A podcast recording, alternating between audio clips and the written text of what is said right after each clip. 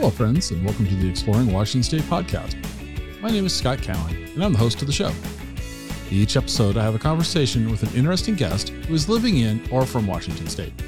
These are casual conversations with real and interesting people. I think you're going to like the show. So let's jump right in with today's guest. Well, welcome back to this episode of the Exploring Washington State podcast. I'm uh, having a conversation today with Becky Burghart. Becky is the park ranger. I don't know if that's the official title. You'll correct me in a minute, but I'll call you the park ranger uh, for the um, the Manhattan Project National Historical Park, which there's three locations. And since this is a Washington State show, we don't care about the other two, but they're actually very important to our story. Um, so, Becky, welcome. I'm gonna normally I let people introduce themselves, but I'm gonna prompt you with some questions today, and we're gonna get get the background out of you. How did you end up at I'll call it Hanford, but how did you end up at this park? Um, well, see, I applied for the job, so I thought it was a good place to start. uh, that's how I wound up here. Is I moved up here for the position, but I've been with the National Park Service for about 20 years. Okay. And um, the great thing about the National Park Service is you get to travel or move mm-hmm. and uh, learn a lot about our country, the geology, the plants, the animals, and the history. And okay. so I moved up from New Mexico. I was at White Sands National Park for about eight years. Okay. And then I saw this opportunity uh, for Manhattan Project National Historical Park in Washington State. And I said, that looks really interesting. Put it in my resume. And they thought I was the best candidate and gave me the job. All right. So when you were a kid, did you think you wanted to be a park ranger? How did, how does one, I've interviewed a couple of other park rangers, so I always find this interesting how people end up in their careers. So, how did you, when you were a kid, what did you want to, what, what's those memories of like, oh, I want to be this? I really, it's funny. I did not, we did, I did not grow up camping. I didn't grow up doing any of the traditional things that would typically lead you into this career. Um, I always enjoyed the, the outdoors. I terrorized the neighborhood on my bike and you know, um, so I had a bike and I ran, uh, rode it all over the place. Okay. I grew up in Yuma, Arizona, and so loved exploring the desert. My grandparents had a house uh, out in the desert, so that was my playground, playing with the cactus and and snakes and tarantulas and all sorts of fun things that are in the desert. Um, some things are scary, some things are fun to poke until they're scary. Uh, but it was uh, you know just enjoyed being outdoors. Um, but then I, so after I, say I went to college, got a degree in crop science and agricultural education, and then I decided I wanted to join the Peace Corps. So I uh, lived in Ecuador, South America, for two and a half years as a Peace Corps volunteer, okay. and there I one of my Peace Corps colleagues and now very close friend, she was a wilderness ranger with the Forest Service. And that was my first real exposure to uh, a career in natural resources. So, um, getting to know Jen, we had a lot of fun outdoor adventures. When I was in college, I started getting exposed to hiking and camping and rock climbing. And I thought that was a lot of great fun. So that interest started budding when I was in college. And then with my friend Jen, she really taught me a lot about careers in working with public land management agencies. So that kind of planted the seeds so when I came back to the United States, I went back to a job I had in college during the summer. So it was just a place to land because I had no car, no money. I was like, okay, I got to figure something out now. And I knew that was a temporary seasonal job. And then I had gone up to a state park with a friend just as a day trip. And they had a sign up that said wanted park aid. I was like, well, what's a park aid? It was kind of slow day. And so I asked the, the lady in the visitor center just to make some conversation. Mm-hmm. And I said, so what's a park aid? And she didn't answer my question. She turned around, um, got on the radio and said, we have somebody interested in the park aid position. And I'm looking around and I'm like, I'm literally only other person in this building. Like, what? I just asked like a conversation question. So, okay, I'm kind of stuck now. And so the ranger pulls up, and he was a law enforcement ranger, so he has his duty belt and his big hat and his the the ranger car. And I was like, what the heck? And so he said, I understand you're interested in the park aid position. I was like, at this point, sure, whatever. Whatever. Um, so I signaled over to my friend, like, come on, we're gonna go talk to the ranger. He's like, What what did you do? And I'm like, just get in the car with the ranger. So we went to the ranger's office and then he started telling me what the job was. And he said, Well, you talk to people, you you share the history of this place, you collect some fees. I'm like, Well, that sounds pretty fun. And I really don't have a job at this point because I just got back from Peace Corps trying to figure things out. So once he started explaining the job, I was like, that sounds kind of fun. So then I started selling myself, like, hey, you know, I'm Becky. I'm a Peace Corps return Peace Corps volunteer. And then he said, okay, you're hired. I'm like, what? Uh, he said, "We'll turn in your resume and go through all that." So I turned in my resume. Short answer is, I was working for California State Parks seven days later, and that was a seasonal job. But I fell in love. Like, hey, I like this park ranger thing. This is kind of fun so then I started looking into get a permanent job with with California State Parks, but that takes a while. You have to. There's a long interview process, and because it they they make all of their rangers are law enforcement rangers. You have uh, physical fitness tests you have to take, so it's about a year long process to go through. So in the interim, I um, I worked at Bodie State Historic Park for the summer at Año Nuevo State Reserve on the coast of California, where the elephant seals, is an elephant seal rookery, work there in the summer and the winter time. So it's a good gig, got to go back and forth as I worked through the application process. Well, that was the early 2000s. Um, Enron kind of caused a little bit of problem when Enron collapsed. The state of California was heavily invested in Enron. It caused a hiring freeze. And so, as I'm trying to work through this application process to apply to be a park ranger, there were some bumps in the road. So, in that process, I decided to check out national parks and, you know, kind of see what other options were out there and go to grad school because my friend from Peace Corps was going to grad school at the University of Idaho and was also encouraging me, like, hey, this is a great program, Becky, especially if you want to get more into interpretations and communication um, so ultimately, I got a summer job at Mesa Verde National Park and got accepted to the University of Idaho in their master's program in environmental communication. And so I did that. I loved working at Mesa Verde. It was super awesome. Like, yeah, I like this park ranger thing. I'm less interested in the law, law enforcement aspect and definitely more interested in the education communication. Right. So went to grad school, learned more about um, the profession and the, the this why we do this kind of thing. And then I wound up getting a job at Grand Teton National Park, was there for four years. And then I went to Chamizal National Memorial in El Paso, Texas, right on the border with Mexico. Mm-hmm. Was there for about a year and a half. And then at White Sands National Park, and then here at Hanford. So, at Hanford. okay. So that's what happened. I asked a question. All it's because funny. you tried to strike up a conversation. So you never know. I had, yeah, I was just trying to kill some time, and uh, here I am, twenty some odd years later. you just never know, do you? yeah. Wow. Okay.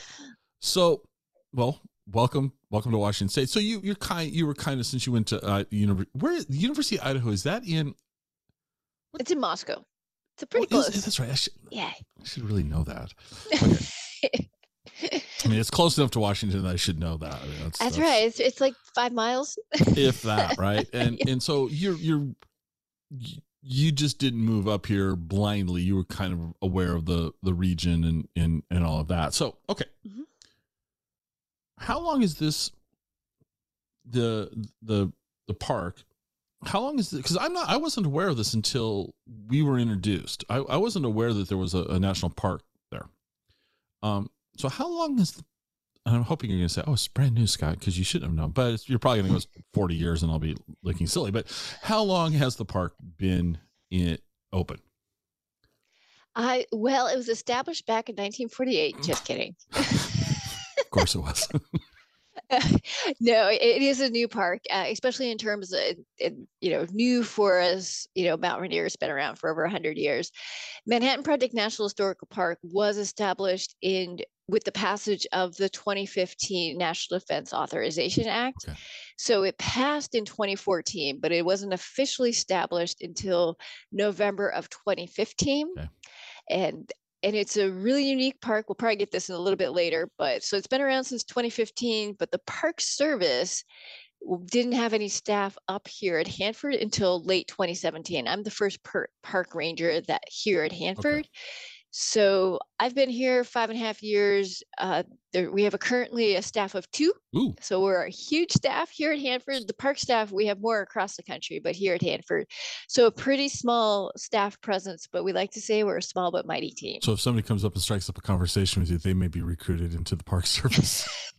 yeah, I figured out that's a great recruiting tool. You start talking to me and I'm like, hey, here's a job application. so so it is a new a new a new park. So I, I don't feel quite as silly. Now, this Correct. park is, is also in three locations. It is, yes. So when um, kind of a little bit of the backstory of how the park got established is there there was a movement and it, this has been in, in progress for decades to try to get a park established around the Manhattan, to sh- share the history of the Manhattan Project. Mm-hmm. So originally it was going to be Oak Ridge and Los Alamos. Oak Ridge produced the enriched uranium for the Little Boy bomb, and then it was also the project's headquarters. Mm-hmm. Los Alamos is where they assemble the weapons. Uh, so that's that's where a huge amount of, of scientific research was happening as, in developing the weapons. And then as the conversation expanded to establish the park, Hanford, the Tri Cities community said, well, you can't tell the Manhattan Project story without also sharing Hanford's role because Hanford produced the plutonium for the Fat Man bomb. Mm-hmm. So then the conversation expanded, and that was like in the mid 2000s. The conversation expanded to include all three sites. So eventually the momentum moved forward. And by 2014, there was enough momentum to include um, to get the park established. And that was a lot of work on the congressional de- delegation from Washington State. Mm-hmm. Doc Hastings was really heavily involved in that, as well as Senators Murray and Cantwell.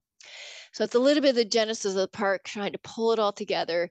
So the park is Hanford, Washington, aka Tri Cities, Los Alamos, New Mexico, and Oak Ridge, Tennessee. I, we have colleagues across the country, and then the superintendent is based out of Denver, Colorado. So all of us are one park. Mm-hmm. So we like to say one park, three sites, countless stories. Okay. So and then, and then, so you open the park, and then COVID hits, and you immediately close the park. So it's yeah. Well, that that's actually a really interesting case there. So we're like I said, we're spread out across the country. This story isn't just Hanford, is isn't just Los Alamos. Like mm-hmm. you can't have, you couldn't have an atomic weapon without Los Alamos, Hanford, and Oak Ridge for sure. But there was also about 20 other primary sites that were heavily involved, whether they were uranium processing facilities or research institutes like UC Berkeley, University of Chicago. So, although those three sites, Hanford, Los Alamos, Oak Ridge, those were the primary centers of operation. Mm-hmm it was these other 20 places or more there was more places and that's just the united states there were places in canada that were refining the ore mm. and then the majority of the uranium for the project actually came from the democratic um, uh, democratic Republic of Congo, which was the Belgian Congo at the time during World War II. That's where the ore was coming from. And then, of course, the weapons final assembly was in Tinian, and then they were dropped on Japan. So this is a global story. Mm-hmm.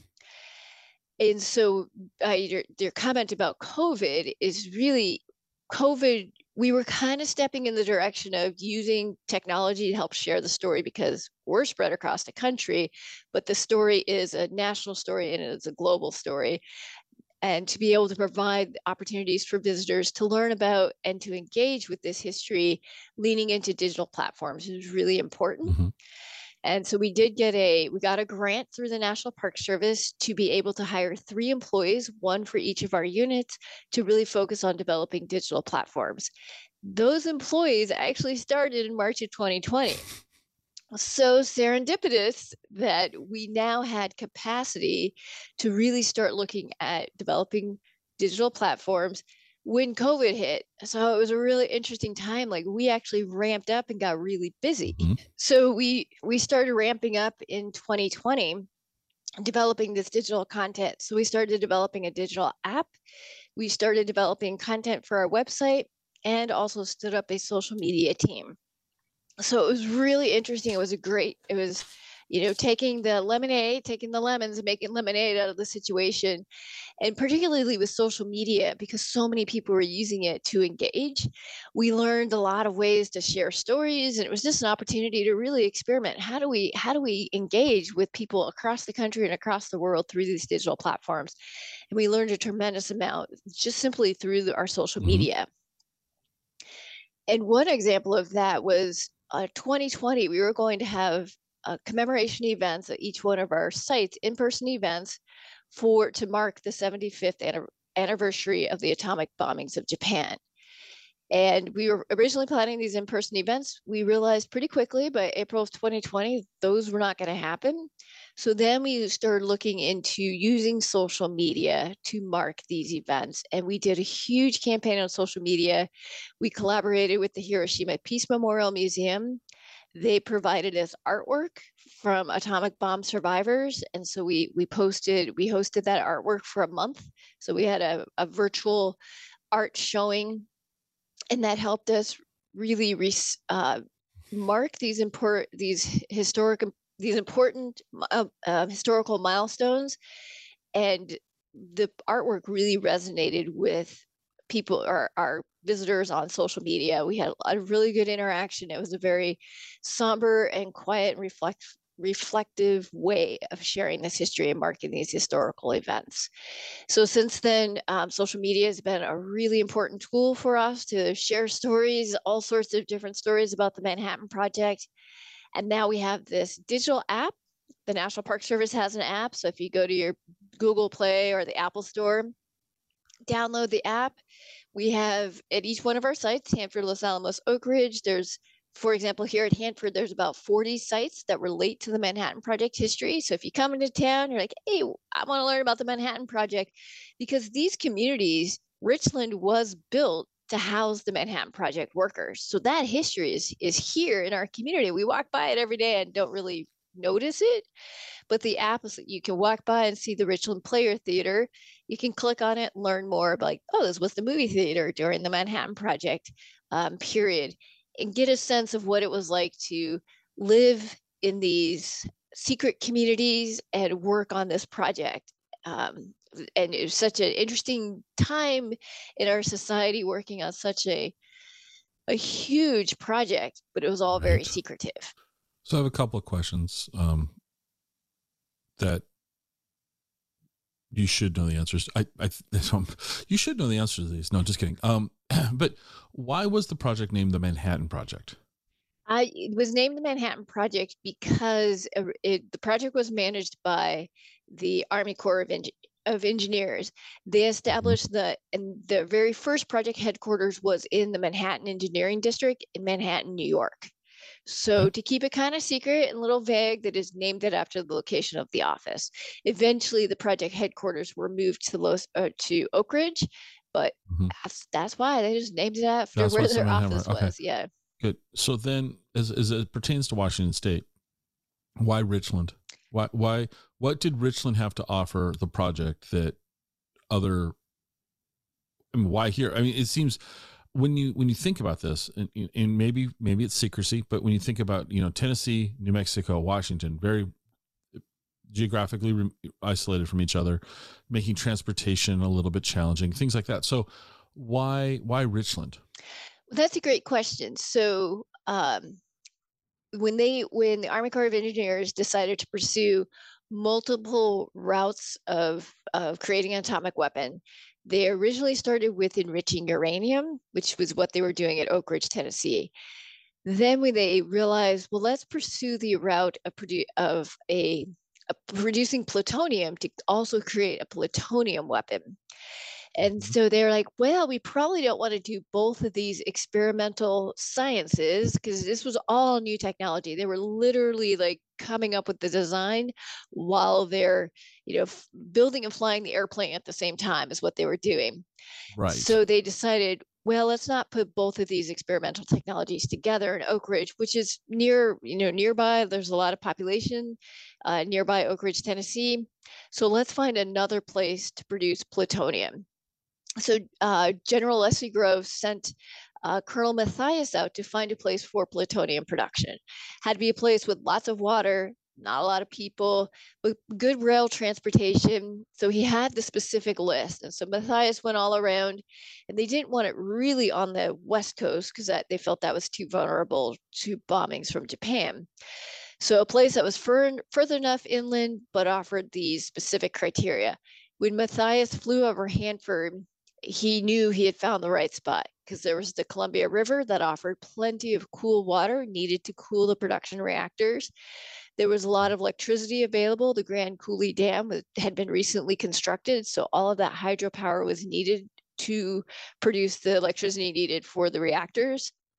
And it appeared there wasn't a lot of people in the area. This was an agricultural area, but they flew over in December. So orchards don't look like much in the winter. And so he's like, there's not a lot of people here. There were small towns of the town of Hanford, the town of White Bluffs, and Richland was a small farming hamlet. So he said, okay, not a lot of people. There was one highway, but it wasn't a major highway. And then Pasco had a really good rail hub. So there was a good mm-hmm. trend. They, they had rail nearby. So all of those things like check, check, check. And that's how Hanford was selected. Okay. So now you wouldn't select Hanford now because Tri Cities is just. I don't know that you'll know the answer to this question, but what's the approximate population there in Tri Cities now? It's. I think it's, it's roughly three hundred thousand. Yeah, I mean it's it's a good sized community. Yeah, it's, it's a very good sized community. Yeah, you wouldn't uh, you wouldn't uh, I don't think you would select it now. No. okay, so in what year did they they break ground here at Hanford? It was in uh, 1943. So they broke ground. So Matthias came out in December 1942, and then Groves had approved the Hanford site in January of 43. And then they they had to remove the communities so the, the citizens, the people living in White Bluffs and Hanford uh, and Richland were um, through eminent domain lost their farms. So it was the War Powers Act that gave mm-hmm. the military the ability to remove the farmers from their land, and also tribal communities were removed. So here at Hanford, it was um, the tribal, uh, the Wanapum. They they had summer grounds on on the Hanford site. What is the Hanford site today? There that was their mm-hmm. summer grounds, and then also the Confederated tribes of the Umatilla Indian Reservation, the bands and tribes of the Yakima Indian Reservation, as well as the Nez Perce tribe, they all had treaty rights to what we call the Hanford site today from the mm-hmm. treaties of 1855. That was their traditional and accustomed places. So they could go to that area for fishing, hunting, gathering. So when the government came in, they displaced the white settlers, they kicked them out of their farms, they gave them some compensation. Many argue it wasn't enough for all the effort and um, the the money that went in to the farms. And then tribes had also lost access to this land because when they put the fence up everybody was excluded. So it, it um, tribal communities lost asset, access to it and then the white settler communities were also displaced.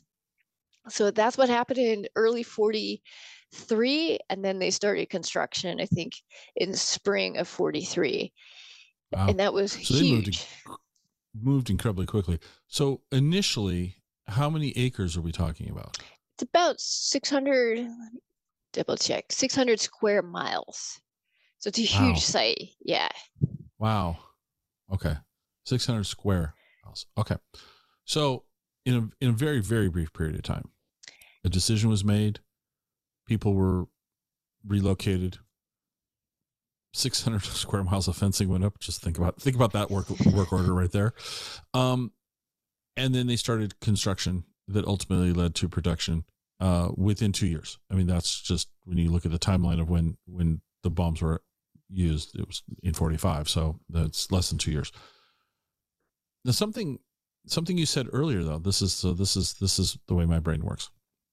You mentioned when you go into Richland, you can see buildings that were uh, you know the theater you mentioned the theater the, the, and, and you have a, a walking tour mm-hmm. in in in richland and the app will show you things so was anything there or were all those buildings that you kind of referenced like the theater were those constructed within a two year window just to provide services for the people that were brought in to to run this to to participate in this project yes so wow um, it was actually less than a two year window. It was like a year window because they started construction in 1943. But then by 1944, for example, Richland was transformed from a really small farming hamlet into a bustling community for Hanford workers. So there was two things going on here. They were building the community of Richland to house the white collar workers. So the more of the year mm-hmm. round workers, the people who were going to be running the the site. And then mm-hmm. they also had the Hanford construction camp, which was out on the Hanford site. And that housed, because they had to quickly recruit about 100,000 workers. And then nearly 50,000 workers lived in the Hanford construction camp. And that was the initial year to build the, the facilities. So they had these industrial facilities. They had the B reactor, which was the first full scale production nuclear reactor. And then they quickly followed with additional reactors, but they also had to construct fuel fabrication area. So they bring in the fuel by rail. They have to take the, the fuel and create fuel slugs. So they're the uranium billets arrived and then they were processed and formed into these fuel slugs, which are about the size of two standard Snickers bars back to back. So, you know, you got your fuel slugs, they had to then truck the fuel slugs over to the reactors, put the uranium fuel slugs in the reactors. They radiated the fuel slugs in the reactor to get the plutonium. And then they had to take the irradiated uranium over to a separations plant to separate the uranium from the product of interest, which was plutonium. That plutonium was then shipped to Los Alamos. So they weren't only just building reactors. They were building the fuel fabrication, the separations area, the administrative headquarters. So all of that had to be constructed. So you had 50,000 people living in these construction camps, which also involved, you know, barracks and cafeterias. Imagine feeding 50,000 people every single day. like, well, I have so many questions about this, which I won't I'll get us bogged down in the minutia, but uh, I'll, I'll this I'll just basically make my statement, and I won't ask you to to to respond unless you've got something to you know say no, you're wrong here. But so basically, what you're saying is that during the middle of a incredibly large and resource hungry war, we found another fifty to hundred thousand people and brought them to the desert in southeastern Washington, and we built barracks and cafeterias reactors, and we did this all within a year. Pretty much, ish. a year ish, yeah. And it, what what gets me is where did we find these people because of the war effort that was going on, which was significant. Um, it's just fascinating to me. That's just that's absolutely fascinating. The other question I do have is a very specific question. You said something, and this is the way my brain works. You said the B reactor, which was the first reactor made, correct? Mm-hmm, correct. What happened to the A reactor? um, they didn't make one, and I'm not sure okay. what. There's a story, and I, am not exactly sure why they. Because you understand, I mean, it's like A, B, C, D. Yes. Yeah, I'm like, if we're gonna call it B, why wasn't there A? No, there was no A. Um, okay. So, and so there was smaller reactors. So the the first reactor in the world was at the University of Chicago under a squash court which was like a tennis court, more or less. So at the University of Chicago, Enrico Fermi built his first graphite reactor. And that was proof of concept that he was able to um, create a sustained nuclear chain reaction, which then releases energy. The energy released powered a light bulb, but it was proof of concept. You could build this, this graphite pile, put uranium slugs in there, cause fission, and it released energy. So from that, then they build under a squash court. Under yeah, safe place. You know, no no problems or anything. I'm sure they would would not allow that today. Yeah. Hmm. And then they scaled that concept up to the X10 reactor at Oak Ridge. That was an air cooled reactor but it was it was a test reactor. They were able to produce some plutonium as well as other radionuclides. Then they came to Hanford and built the full scale production. But it basically wow. went from like a little garage, you know, something small that you're doing in a lab to now it is an industrial complex. And just wow. the leap in that technology in that short amount of time is phenomenal. And the big difference yeah. between Oak Ridge X10 and Hanford's B reactors, Oak Ridge was air cooled, this was water cooled. So they really, it was similar to X10, but pretty different. So literally, they were building it and flying it at the same time. And you, you know, kind of touch on what you were talking about the leap in technology. So fission wasn't discovered until December of 1938. So 19, prior to 1938, they thought scientists thought the atom was not separable like it was solid when scientists in germany split the atom and figured out exactly what had happened that was a right. profound shift and immediately because this was the late 30s there was a lot of turmoil happening in europe at this time they understood the context for weapons right away for making atomic weapons and right. so that's when the uh, United States started looking. They started the Uranium Research Committee. FDR approved the scientists doing a little bit of research into uranium and fission and potentially weapons production. So from 1938 of just discovering fission to making two operable atomic bombs that use two very different technologies is pretty profound. The other leap in technology is plutonium wasn't discovered until 1941. So uranium was a product of interest because it splits or it's fissile. Mm-hmm. And then when plutonium was discovered, they also realized it was fissile, it would split. Those two elements became of interest for weapons production. But just the profound leap in in yeah. in in knowledge is is amazing. Well, and I'm not bright enough to be a scientific mind, but one can be in awe of the scientific advances in less than a decade, if you will. But the what I am in awe of is the the the assembly and movement of human beings into facilities and how in Hanford, and I'm sure it happened in, in Los Alamos. I'm sure it's happened other places, but we're, we're talking about Hanford today. Uh, that in a less than a year, Yes. It went from being a, a sleepy farming hamlet to a secret community to of a hundred some thousand people ultimately. And just the sheer will of human beings to to to do that is is staggering to me. It is that is a really good point. So not only the leaps in science, but the human uh, aspect of the story is pretty profound. You touch on something really importantly. Able most younger able-bodied men were off fighting the war. Right. So they were basically trying to recruit anybody who was like 35 and older, because anybody under 35 was would have been off. probably doing military service. Yeah, yes. exactly. So they DuPont was the main um, government contractor here.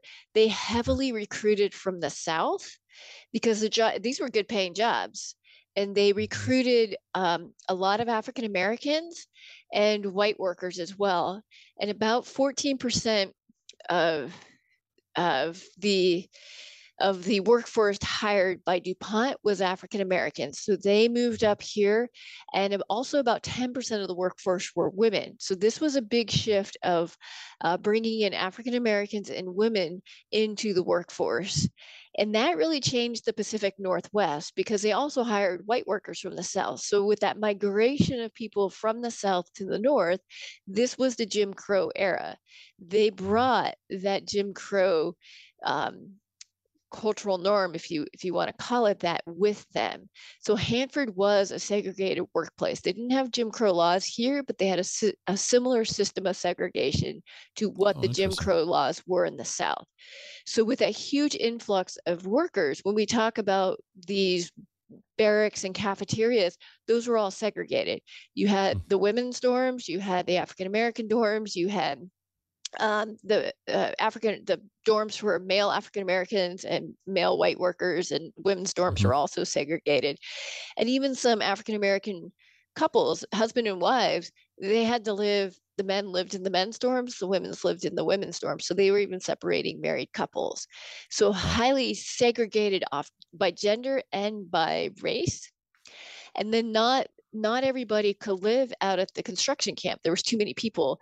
So some people were also housed. Uh, we had the white collar workers housed in Richland, and then Mhm. the African American workers were housed in East Pasco in substandard living conditions. The housing wasn't great. There was no sewer or or any uh, uh, community services like that. So really, the disparity that you see with the community of Richland that was government built, there were like the theater we were talking about. There was department stores. uh, It was a very walkable. It was a very well intentionally built community. Had to be Mhm. walkable because not everybody had cars, and if women were at home, they needed to be able to walk downtown and get what they needed. Right. Uh, they needed to be able to walk to the laundry and to the department store and things like that. And they also built in these green spaces. So Richland today has really nice parks spread throughout. And it was like a spoke. So you had downtown Richland, and the spokes went out from there to the communities. So you'll see the alphabet homes, which Richland is really known for in downtown Richland. And this area, area it's easy to get to the Parkway area, which is kind of mm-hmm. downtown Richland near Howard Amon Park. All these communities, you could easily walk the downtown Richland. So it's fascinating when you start looking at the social context and comparing that to what the community like looked like in East Pasco and the services there, but also the rich and robust communities that did grow from both. Uh, the African American community in East Pasco was very vibrant. They had churches. Uh, the Morning Star Baptist Church was the center of this community, and they were they were really dedicated to their work. It was a patriotic duty for everybody. They were helping the war effort, and they did Mhm. not know what they were doing. Most of the workers had no idea. They just knew it was the war effort. It was a good paying job, especially coming out of the depression. And Mhm. they and you're also talking about, you know, war rationing. Uh, these workers ate well. If you're at the Hanford construction camp, there was they they wanted to keep you here because they needed the labor. So Right. if you if you wanted eggs and bacon for breakfast, you're gonna get eggs and bacon for breakfast. you got eggs and bacon for breakfast versus, you know, yeah, the I know my my mother was a, a young child during during this period of time and um she's in the this was in Tacoma. And so she's, you know, you know, my, when my grandparents were alive, they would talk about, you know, the like the blackout curtains Hmm. and um and and rationing and coupon books and and everybody doing their part. And so I think I think that information that I have coupled with just the volume of people that you're you're you're saying were brought to the region to to do I'm I'm still it's not that I don't believe you. I don't mean like that, but it's like it's unbelievable in the sense that here we are full on war, full on Boeing was building airplanes. They were recruiting women to be riveters. I mean, there was everybody was doing their part. It seemed like it, I wasn't alive then, but if you read about it, everybody was doing their part. And yet somehow mysteriously, we found another 50 to 100,000 people that were sitting around and moved them moved them to Richland to build this thing. And I know they weren't sitting around, but you know, it just seems like wow, what a concentrated effort of monumental uh impact. It was, and and Hanford. We also had similar thing going on at Oak Ridge. So to think like we're pulling this many people up to the Pacific Northwest to work here, and it was a high turnover. The, imagine if you're, you know, some people, a lot of people think of Washington as cool, lots of trees, lots of water. They show up in Pasco because Right, most people came in on the rail and they're like, uh, did I get on the wrong? Where, you know, where am I at? And so this was a hard place to live. It's hot, it's cold, it's dusty, it's windy. You know, we we get these spring winds, and they're they were called termination winds because it would be really dusty, and people are like, "No, I'm out of here. I'm go- I'm going back to wherever I came from." I wake up, my house is covered in dust. I'm done. Like Uh-huh. this is not where I want to live. So Uh-huh. uh, yeah. there was just a huge turn turnover of people. So there were there were still people available to work, but you're right. I mean, but everybody was was dedicated to helping the war effort. Right. No. So, so one of the reasons that we were connected was because there's a movie coming out that has uh very good, very close ties to what what happened there at Hanford.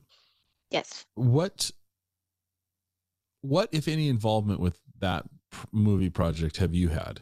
Have you had any other than you just happen to be the uh, the park ranger of of this park that's being referenced, uh, or? Uh, pretty much, I just happen to be the park ranger. Um, okay. So we're super excited about the film Oppenheimer coming out. I think it's going to premiere on the July 21st, and okay. All the filming was done in, or the majority of the filming was done in Los Alamos. So Oppenheimer was the um, the scientific director for the Los Alamos uh, site uh, for Los Alamos during the Manhattan Project, and he is a very well-known controversial figure. So it'll be really interesting to see how he's portrayed in the film apparently mm-hmm. the director referenced the book the american prometheus which prov- uh, it's a great book and it really provides a very complex and nuanced understanding of who oppenheimer was. So i'm really really looking forward to seeing the movie and seeing how oppenheimer is portrayed. Um, so with the focus on oppenheimer the filming was done in los alamos. On the app that I referenced earlier, we do have a driving tour of the site, several of the sites that were filming locations in Los Alamos, like the Lamy train station, which mm-hmm. was the mm-hmm. primary place. Uh, people came into the site, or it came to Los Alamos, and then also like the Fuller Lodge, and then the Oppenheimer House in Los Alamos. So it's kind of fun. You can get a sense of where the film, the different filming locations on the driving tour on the app. We also have on our website like a 360 panorama of the Oppenheimer House. It's not open to the public, but you get a sense of um, where this man lived and his family lived during the Manhattan Project. Uh, so we're excited, and it's also putting a spotlight on this really important history that the park works to share. Well, and I was while you were saying that, I was over here. I, I found the Oppenheimer movie website, which is have you you've obviously probably seen the, the website mm-hmm. um pretty distracting to when you when it it it it, it you know um but Matt Damon and Robert Downey Jr. are in this. Uh, Florence Pugh is a name I'm aware of. Emily Blunt, but Cillian Murphy is not a name I'm familiar with, but that's the first name listed. So, um, this was this is not just some independent film, uh, some little you know uh, somebody running around with their their iPhone. No offense to iPhone films, but uh, running around with their iPhone and just gathering things. This is this is a full. This is Hollywood, yes. massive Hollywood production. Um, and from the looks of the website, they dropped a few dollars on that too. yes. So yeah, is so this so the byproduct of the movie though will be is increased attention and awareness of what what you're what you're working on and the other the other sites and all that. So why don't we now you've got an app, and so this is weird to me. So when I think of a park, as a national park or a state park or a park, I think of those as places to go and experience in person. And so far, you've talked about you know using technology, which is awesome, but it's just different than what I would expect. So first off, I think it's great that somebody sitting in, say, you know, Savannah, Georgia, can be looking around at what what's going on at, at, using the app at what's going on in your facility. That's that's really cool. But what does the Hanford site offer in person these days? Because I think when we when we um, when we talk you know pre pre recording and all that, I, I told you my little my little story about taking a joyride, if you will, out towards the facility and being, you know, being very, very uh, politely yet assertively told, um, "You're not welcome here." Um, very professionally, very kind. They were all very nice, but it was it was really obvious that um, they took a random vehicle just driving down this highway um, as something to be dealt with. So first off, where physically is the park at in Richland? Well, that's a great question. So, the visitor center, which is the place to start your experience here at Hanford, that is in Richland. It is at 2000 Logston Boulevard. Um, it's in North Richland. So that's a place to come in, get started. You'll talk to some great folks. You can stamp your passport. So if anybody is a National Park Service um, passport fan, we, we have the, the Manhattan Project stamp here. So I have to interrupt you though. But based on your earlier conversation, if they talk to you, they might be recruited. yeah, but watch out. so so somebody can come. So you have so they can be they they can get the passport stamped. Awesome. So they can start there. All right. Yes. Okay. So because oh, go ahead. And I'm bouncing around a little bit. Is am I correct? You we were under the assumption, and I think recently we found out that this is no longer allowed. There are no longer tours allowed at Hanford. Is that is that accurate? Uh, no, we we are offering tours. So they were closed during COVID for okay. COVID stuff, and then uh, they were partially open last year, and now this year it's a full tour season. So the um, so you come to the be you, you, come here, you visit, come to the visitor center, get your passport mm-hmm. stamp. This is also where you would take off for the B reactor tour. So the okay. Department of Energy offers two tours. Um, one is the B reactor, and the other one is the pre pre Manhattan Project tour. So I'll talk about a little both of those a little bit more in a second.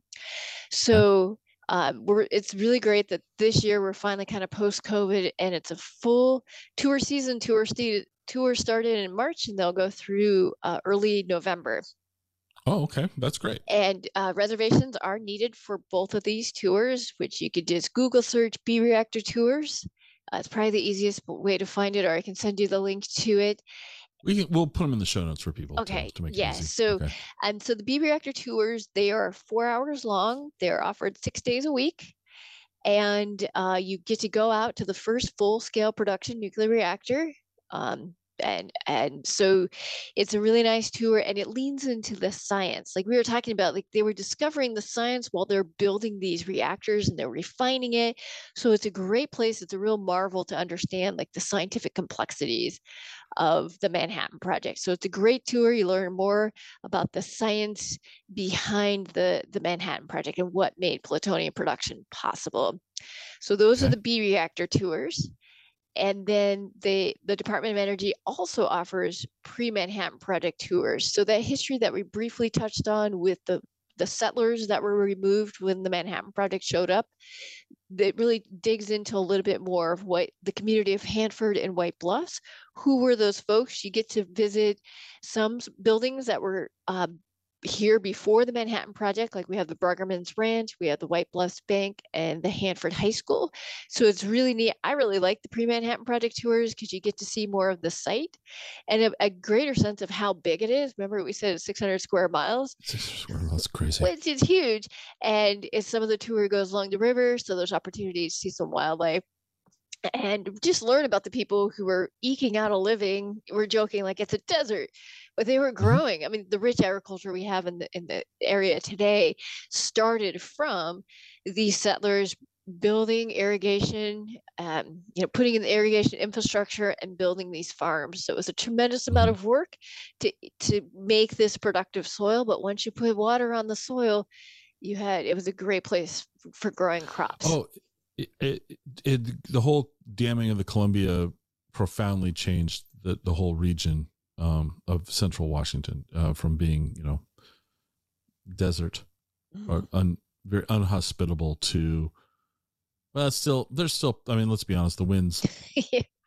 the winds during spring are, they're not fun. We can't, we can't get around that. But it's the fact that I, you know, one question I didn't ask you, if you know the answer, that's awesome. But it'd be really interesting to know what the population of the region was pre Hanford to the 300 and some thousand that they're there today. I'm going to guess several uh, hundred. Uh, like the city of yeah. Richland, the hamlet of Richland was less than 100 people. White Bluffs, yeah, exactly. So it was tiny. it went from basically a you know a, a, a you know, all jokingly say, you know, a stop sign in a gas station to, you know, now 300,000 people in the region.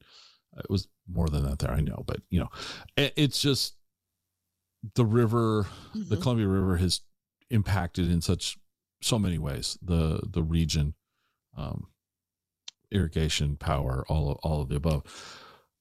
Question, I, just because you brought it up again, this um, 600 square miles. So, approximate? can you give me kind of like where because like when I drive and I can never think of the highway that goes along out of Richland and heading up to Vantage mm-hmm. uh, that goes along the Columbia. What, what it, it's not 84, uh, but it's 240. 240. A lot of fencing there that says, you know, no entrance. A lot of a lot of that. A few a couple of gates with uh with uh um, you know, people present that are there to inspect vehicles and and and d- dissuade you from going across any further. And it all looks like you know all looks like arid. But how far north does the Hanford parcel go? That's a really good question because part of that 600,000 or uh, 600 square miles includes a buffer zone. So part Mhm. so which is now the Hanford Reach National Monument, which Mhm. um so when you're driving on 240 you see the gated off part and then the other part is the National Monument. So um to, to tell you off the top of my head, that would be really hard to like exactly say. Well, Saddle Mountains is the the ending line of that. So they put this huge buffer corridor because of this what they were doing out there. They wanted to ensure Sure. that no one would have access or be injured in case something did go wrong. Right. Um, so if you look at Hanford Reach National Monument, that was originally part of the Hanford site, but then because there was never any production activities that happened in that Right. area in 2000, President Clinton signed that, made that a national monument. It's still it's co-managed between the Department of Energy and the um, U.S. Fish and Wildlife Service. So as you're driving by the Hanford site, you're looking at both of those things look to get together Okay. to get to the original area that was blocked off for Okay. plutonium production. All right. So you so you've corrected me. There are tours still. That's that's that's fascinating. People can get their passport stamped, which is you know people are we all like to complete things, but like you know we all chase those things. That's very cool. What else is happening out there that the public might be like surprised to hear? Like, oh, I can go see or learn about X or Y. What what else is going on there? Yeah, so we we have those two great tours offered by the Department of Energy, and then the National Park Service. We're offering, we're trying this year um, a new program. It's called Not So Secret City. So talking about Richland. So Richland was an open community. There were no guards. There was no fences. Unlike Los Alamos and Oak Ridge, even if you lived in, like if you're a little boy and your dad worked in the project, the kids had badges and they had to have their badges to go home to just get onto Oh. the site at Los Alamos and Oak Ridge. Oh, So those Okay. were truly secret cities. There were fences, badges, guards, all of that. Richland wasn't like that. Anybody could drive through the city, but really the only people who had any business in the city were Manhattan Project workers right. and nobody would talk about what they did because you would you that was not allowed at all so the the community was very it's considered secret because nobody talked about what they anybody that worked on hanford site could not talk, could not do that could not tell anybody what their job was um I just think it's funny. There's like 50, 100,000 people there who are going, you're all looking around going, we all know what we're doing, but we're not going to say anything. So it's like, yeah and they I really don't know. Sorry. and they also had no idea what they were contributing to they just knew Right, like but, i had know, a just- job all right cool so, so, uh, so Becky, what do you do? Ooh. "Oh, You know, what do you do, Scott? just kind of like, okay, just a, a town full of people who can't talk about what they do. Um, and then that's interesting to me. Yeah, and to think about trying to do that in the context of today with social Oh. media, everybody would be like doing their selfies Yeah. and like, look at me. Hey, look at me at the B reactor, folks. They're like, no, no, no, you can't do that. Um, right. so on the first Wednesday of each month, uh, so we have two more left, July and August. We are offering the Not So Secret City tour, and it's uh, through downtown Richland, and really kind of bringing that history that's embedded in these buildings to life. Um, and so giving a better sense of like, what was it like to live in this? Kind of like what you were saying, like, oh, we can't talk about our jobs but it was also building that sense of community because people have got dumped off the middle of the desert. Um, they're trying to make, you know, contributed to the war effort, but build community as well. Because a lot of them are young people, just like college graduates or with young families and trying to like build the sense of community. And the government was very interested in, in keeping these people happy. So let's have a theater, let's have uh, a community organization. And so, like, um, there was the allied uh, the allied arts what came out of like it was an art group that formed and so um and making the library so it's fun to kind of walk around downtown Richland and things that we just take for granted today are like, oh, this grew out of the Manhattan Project. So that's what those not so secret city tours focus on is giving the context of, okay, you're a 10 year old kid, you're living in Richland. What what was that like? Or you're right. a young mom just moved here, your husband's out working on the site, and you're trying to make a life in this community where you know nobody and it's really hot and it's windy. Um, we moved here. Why? I can't tell you why. well, why did we move here? I can't tell you. I just, you know, just, I just, you see the, the conversations around the dinner table, you know, just be really awkward. Yeah. What'd you do today at, at work today, Dad? Nothing. Can't tell you. Yeah. Um, Dad. Yeah. Anyway. yeah. Okay. So, so, so that's all right. So those are things that you're doing. So we're going to put some links in the show notes to that so people can can take a look at this i i want to come down there and take i want to i want to take this in this is kind of i'm you know the you bemused me with certain aspects of it you know which is not something to to you know but there's certain things about it but so i'd like to we're gonna uh, uh, i'll come i'll, I'll give you a last word so but so when you're not being a park ranger mm-hmm. and you were dropped off in Tri Cities. It's still windy. It's still hot. It's still cold. It's just more things to do. But what do you like to do? What do you like about living in the Tri Cities area? What I really like about it, well, I'm I'm from the desert. You know, I grew up playing with the rattlesnakes right. and stuff, so I do like the hot and sun. Uh, and it's not okay. as hot. It's not Arizona hot in the Tri Cities, so it's warm but I've lived in hotter places. Uh, okay. So I do love the sunshine here. Uh, we have it. I love riding my bike, whether it's a mountain bike or a road bike. So I really enjoy getting out and um, riding my bike, going hiking with friends. Because within two mile, two hours, we can be in in the Cascades or the Blue Mountains, enjoying the wonderful mountains of Washington and right. the outdoors. So there's just tons of outdoor things to do in Washington state. And so I enjoy taking advantage of those, whether it's hiking, backpacking, or skiing in the wintertime. Okay. What haven't you tried that you that's kind of on the list of things that, you know, the quintessential Washington state experience? Is there something you you want to try that you haven't tried yet? Oh, uh yes, there's a few things on my bucket list and I'm trying to think of what they are off the top of my head. Um, I have gone to North Cascades National Park. I want to spend more time there, but that was definitely something I wanted to do. I'd like to spend more time over in the Seattle area exploring it. I've only had the opportunity to go over there a couple of times, but I've definitely been on this to the Space Needle. Um, uh, I want to get up towards Grand Coulee and explore that area a little bit more, especially with the Grand Coulee Dam connection to the history down here. Mm-hmm. And well, I've I feel like I've really taken advantage of the quintessential um, bike ride of the Pacific Northwest was see the STP Seattle to Portland ride. So I did right. that my first year here. So I'm like, okay. check. Did you complete it in one day or two? One day. 206 right. miles in like I don't know four 14 hours and I'm like okay I'm done with my bike for a while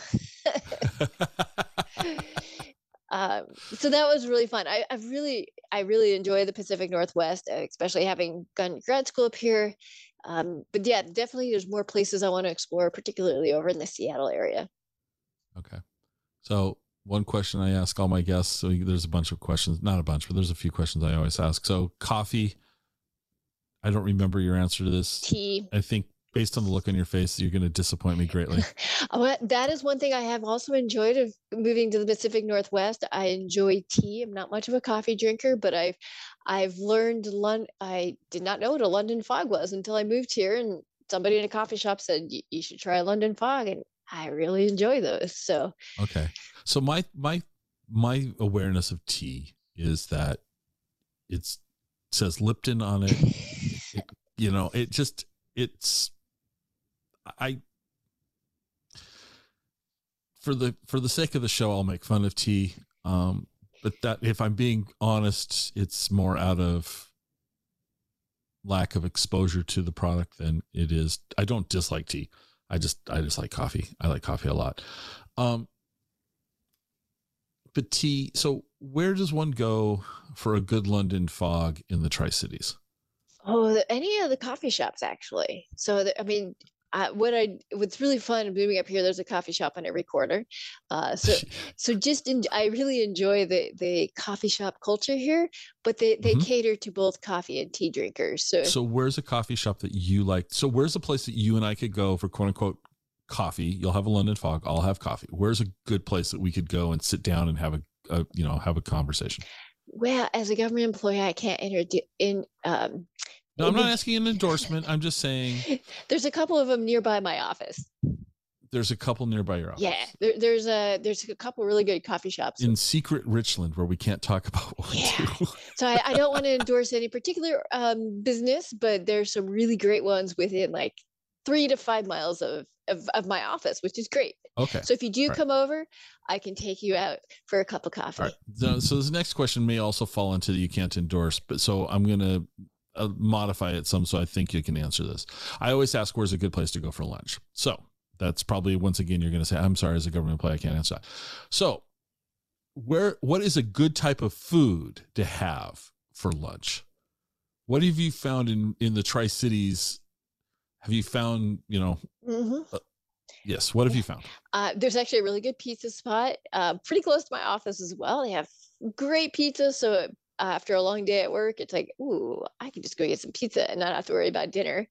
And okay. um, just a variety of food. There's a really good Thai restaurant. There's some good just American food like hamburgers and stuff like that. My husband's a picky eater. He's kind of a carnivore. So um, if it doesn't have a hamburger on the menu, he's not going to go out to dinner with me. so you're really going to have a hard time taking him to a Thai place. That's just going to be kind of a yeah. I can convince him there's chicken. He's like, okay, but uh, but when I go out with my girlfriends, I'm like, okay, let's anywhere that doesn't you know kind of hit the other. Anywhere that doesn't have a burger on the menu is where you want to go. Okay. Yeah. All right. So let's let's we'll wrap it up with this question. This is my get out. Actually, there's a second a follow a second question, but this is this is where you get input. So, what didn't I ask you that I should have asked you during our conversation?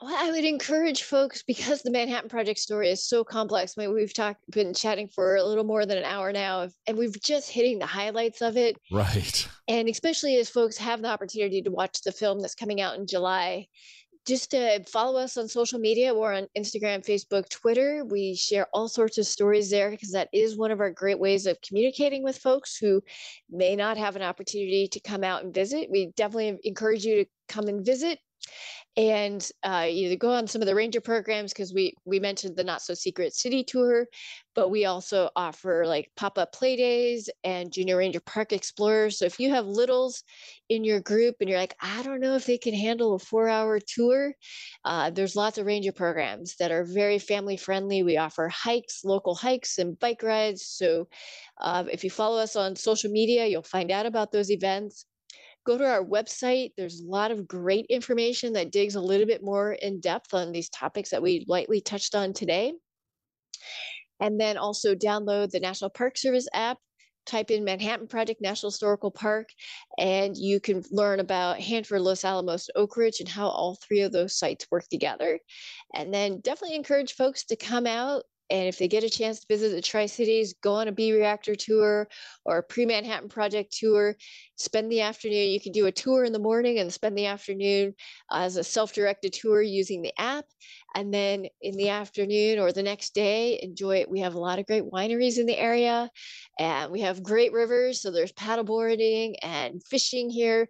So it's mm-hmm. easy to put together a a nice stay here in the Tri Cities. Enjoy the warmth and the sunshine, the rivers, the wine, and the history. Okay. Now, I'm going to ask this question of you. Uh-huh. This is your answer. It has no reflection on your employer, but I need a very, I need an answer to this question. This is not an endorsement. This is your opinion. All right. Okay.